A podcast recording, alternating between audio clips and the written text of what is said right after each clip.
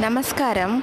இன்னைக்கு வந்து ஒரு நல்ல ஒரு இம்பார்ட்டண்ட் ஒரு முக்கியமான ஒரு பதிவு தான் அதாவது ஜாதக ரீதியாக செவ்வாய்க்கும் பெண்களுடைய திருமண வாழ்க்கை அவங்க புகுந்த வீட்டில் வந்து அவங்க வாழ போகிற வாழ்க்கை அந்த குடும்பம் பூந்த வீட்டில் அந்த குடும்பம் எப்படி விருத்தி ஆகும் அப்படின்னு சொல்கிறது வந்து முக்காவாசி வந்து இன்டைரக்டாக நம்ம பெரியவங்கெல்லாம் செவ்வாயை சொல்கிறாங்க ஏன்னா பூமிக்காரன் செவ்வாய் அந்த மாதிரி அங்காரகன் மங்களன் பக்ரா குருதிசேயா ஆரலா அப்படின்னு நிறைய பேர் இருக்குது அவருக்கு. ஈவன் குஹன் அப்படின்னு ஒரு பேரும் கூட செவ்வாய் பகவானுக்கு இருக்குது இந்த செவ்வாய் பகவான் வந்து எப்படி வந்து கண்ணியில் மட்டும் இருக்கக்கூடாது அப்படின்னு ஒரு கணக்கு சொல்கிறாங்க பெரியவங்க. கன்னி செவ்வாய் கடல் போல் சொ கடல் போல் சொத்திருந்தாலும் கரைக்கும் அப்படின்னு சொல்கிறாங்க அதாவது கண்ணியில் வந்து ஒரு ஆணோ பெண்ணோ யார் ஒருத்தருக்கு கண்ணியில் செவ்வாய் இருக்க பிறந்தாலும் அவங்களுக்கு வந்து சொத்து எத்தனை இருந்தாலும் அது கரைஞ்சி கடைசியில் எதுவுமே இல்லாமல் போயிடும் அவங்களுக்கு. அப்படிங்கிறது தான் அதனுடைய கணக்காக சொல்கிறாங்க இன்னொன்று என்னென்னு கேட்டிங்கன்னா நான் ஒரு ரெண்டு மூணு ஹாரஸ்கோப் நான் பார்த்துருக்கேன். ஆனால் அது உண்மை தான் இப்போ இந்த கன்னி செவ்வாய் ஜாதகம் அப்படின்னு சொல்லும்போது பார்த்திங்கன்னா ஆணாக இருந்திருந்தா அவங்க அப்பா தாத்தா யாராச்சும் சம்பாதிச்சு வச்ச சொத்து முப்பாட்டனார் இந்த மாதிரி சம்பாதிச்ச சொத்து இது இருந்ததுன்னா அது எல்லாமே கரைச்சிருவாங்க போயிடும் அவங்க எல்லாத்தையும் அதை விட்டுட்டு அவங்கள விட்டுட்டு எல்லாம் அப்படின்னு அர்த்தம். பெண்களாக இருந்தால் கொடுமை சொல்லவே வேண்டாம். அது ஹஸ்பண்ட் வீட்டில் போய் அந்த பாதிப்பை அது கொடுக்குது அது. ஹஸ்பண்ட் வீட்டில் எவ்வளவு பெரிய மல்டி மில்லியனர் வீடாக இருந்தாலும் சரி அது கடைசியில் இந்த பொண்ணுடைய ஆயுள் காலம் முடிகிறதுக்குள்ளே அது ஜீரோ ஆயிடும் அது. அதுதான் அந்த கணக்கு. அதுக்கு தான் பயப்படுறாங்க. அந்த காலத்தில் இருந்து தான் வந்து சொல்லுவாங்க. எனக்கு தெரிஞ்ச சில இடங்களில் வந்து என்ன செய்வாங்க அப்படின்னா ஜோதிடர்கள்கிட்ட நல்ல ஒரு பெரிய நல்லா பார்க்குற ஜோதிடர்கள்கிட்ட சொல்லி வச்சுருப்பாங்க.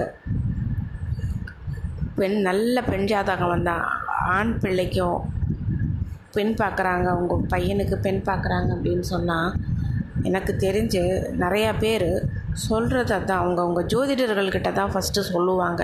நல்ல ஜாதகம் வந்தால் கொஞ்சம் சொல்லுங்கள் அப்படின்னு. அதுலேயும் குறிப்பாக கன்னிச்செவ்வாய் இல்லாத ஜாதகமாக சொல்லுங்கள் அப்படின்னு சொல்லுவாங்க அந்த மாதிரி. கன்னிச்செவ்வாய் ஜாதகம்னாலே பயப்படுவாங்க எல்லாருமே.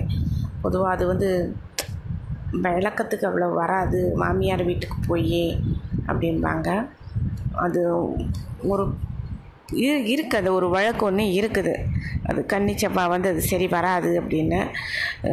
ஆனால் வந்து இந்த காலகட்டத்திலலாம் ஜாதகத்தெல்லாம் மாற்றி கொடுத்துட்றாங்க. சில பேர் சில பேர் வந்து கல்யாணம் வரைக்கும் எனக்கு ஜாதகம் இல்லை ஜாதகம் இல்லைன்னு சொல்லி கல்யாணம் முடிச்சுட்டு அதுக்கப்புறம் கொண்டு வந்து ஜாதகம் அப்படி இருக்குது கிடச்சிருச்சு பொட்டிக்குள்ளே கிடச்சிச்சு சாக்கு பண்ணி சாக்குக்குள்ளே கிடச்சிச்சு ட்ரங்கு பெட்டிக்குள்ளே கிடச்சிச்சு தாத்தா கொடுத்துச்சு பாட்டி கொடுத்துச்சுன்னு சொல்லிட்டு ஜாதகத்தை கொண்டு வந்து கொடுக்குறது. அதில் பார்த்தீங்கன்னா கன்னி செவ்வாய் தான் இருக்கும் அதில்.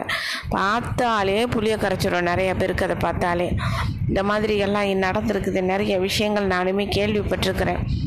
இது ஷேர் பண்ணிக்கிட்டேன் நான் உங்ககிட்ட. இதே சமயம் வந்து நல்ல ஜாதகங்கள் அப்படின்னு சொல்லும் போது வந்துட்டு பொதுவாக ஏழாவது வீட்டில் ஒரு ஆட்சி கிரகம் உச்ச கிரகம் நல்ல கிரகம். சுப கிரகங்களாக அது இருந்து ஒரு நல்ல ஒரு இதாக இருந்ததுன்னா ஹஸ்பண்ட் வீட்டுக்கு போகிற வீட்டுக்கு ரொம்ப நல்லது அந்த ஜாதகம். அந்த ஜாதகம் வந்து அந்த வீட்டுக்கு போகிறது ரொம்ப நல்லது அப்படின்னு சொல்லுவாங்க.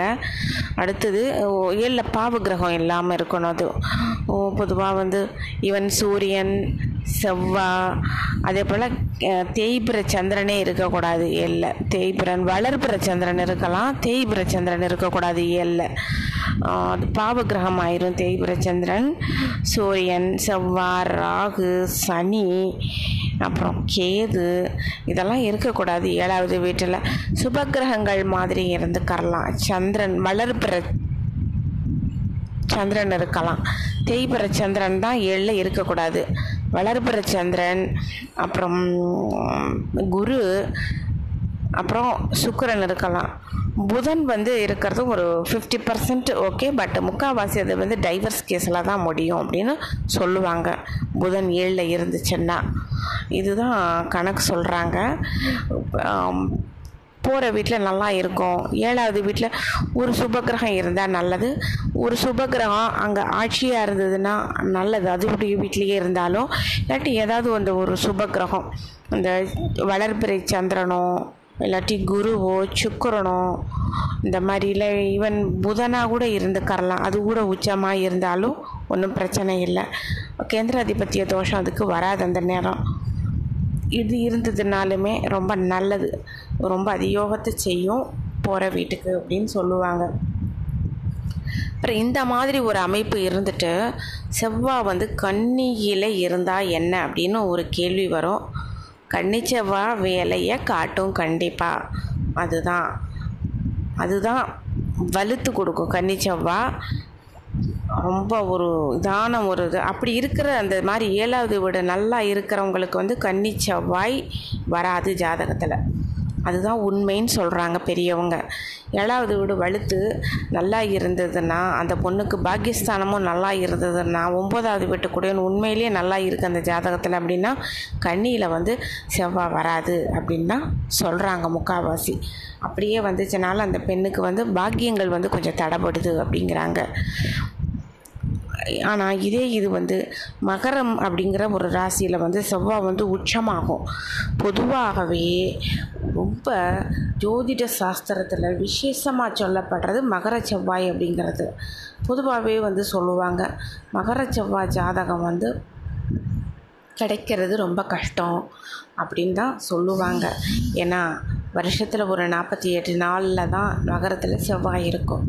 அந்த மகரத்தில் செவ்வாய் இருக்கிறது மாத்திரம் இல்லாமல் அந்த உச்சமாக இருக்கிற நேரம் வந்து கொஞ்சம் லக்கணத்துக்கு வந்து கரெக்டாக அமையணும். சரியாக அமையணும் அது. எட்டில் மறையக்கூடாது பன்னெண்டில் மறையக்கூடாது ஈவன் ஆறு மூணில் கூட இருக்கக்கூடாது அந்த செவ்வாய். கொஞ்சம் ஒரு நல்ல ஸ்தானம் கேந்திர திரிகோணங்களில் இருந்துருச்சுன்னா நல்லது அது. கேந்திரமோ திரிகோணமோ அந்த மாதிரி மறையாமல் இருக்கணும். ஈவன் மூணு ஆறில் கூட இருக்கக்கூடாது அது. மூணு ஆறு எட்டு பன்னெண்டு மறைவு ஸ்தானம் ஆகிடும் இந்த மாதிரி இல்லாமல் ஈவன் அது ரெண்டில் இருந்தால் கூட ரொம்ப நல்லது. ஒன்று ரெண்டு நாலு அஞ்சு. ஈவன் அது ஏழில் உச்சமாக இருந்தாலுமே அது மிக மிக நல்லது அப்படின்னு சொல்லுவாங்க. ரொம்ப நல்லது அது. அதுபோல் ஒம்பது பத்து பதினொன்று இந்த மாதிரி ஸ்தானங்களில் செவ்வாய் ஜாதகத்தில் உச்சம் அடையணும். இந்த மாதிரி இருக்கும்போது அது மகர செவ்வாய் ஜாதகம்.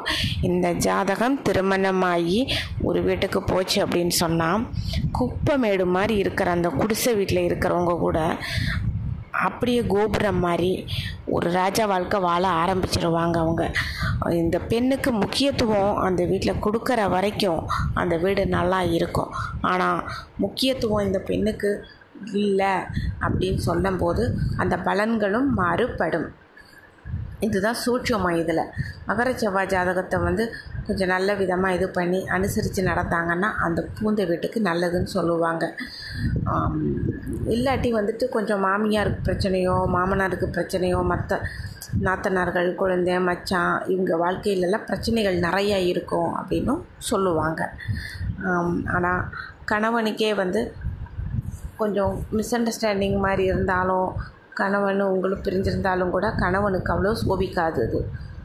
அப்போ என்ன ஆகும் அப்படின்னு சொன்னால் இந்த பொண்ணுக்கு தான் மொத்த பலனும் திரும்பி வந்துடும் யாருக்குமே வந்து அண்டர்ஸ்டாண்டிங் இல்லாமல் இருக்காங்க அப்படின்னு சொன்னால் இந்த பொண்ணுக்கு மட்டும்தான் அந்த பலன் வரும். அப்போ இந்த பொண்ணு தனித்து ஒரு தனிப்பட்ட லெவலில் வரும் இந்த ஜாதகம்.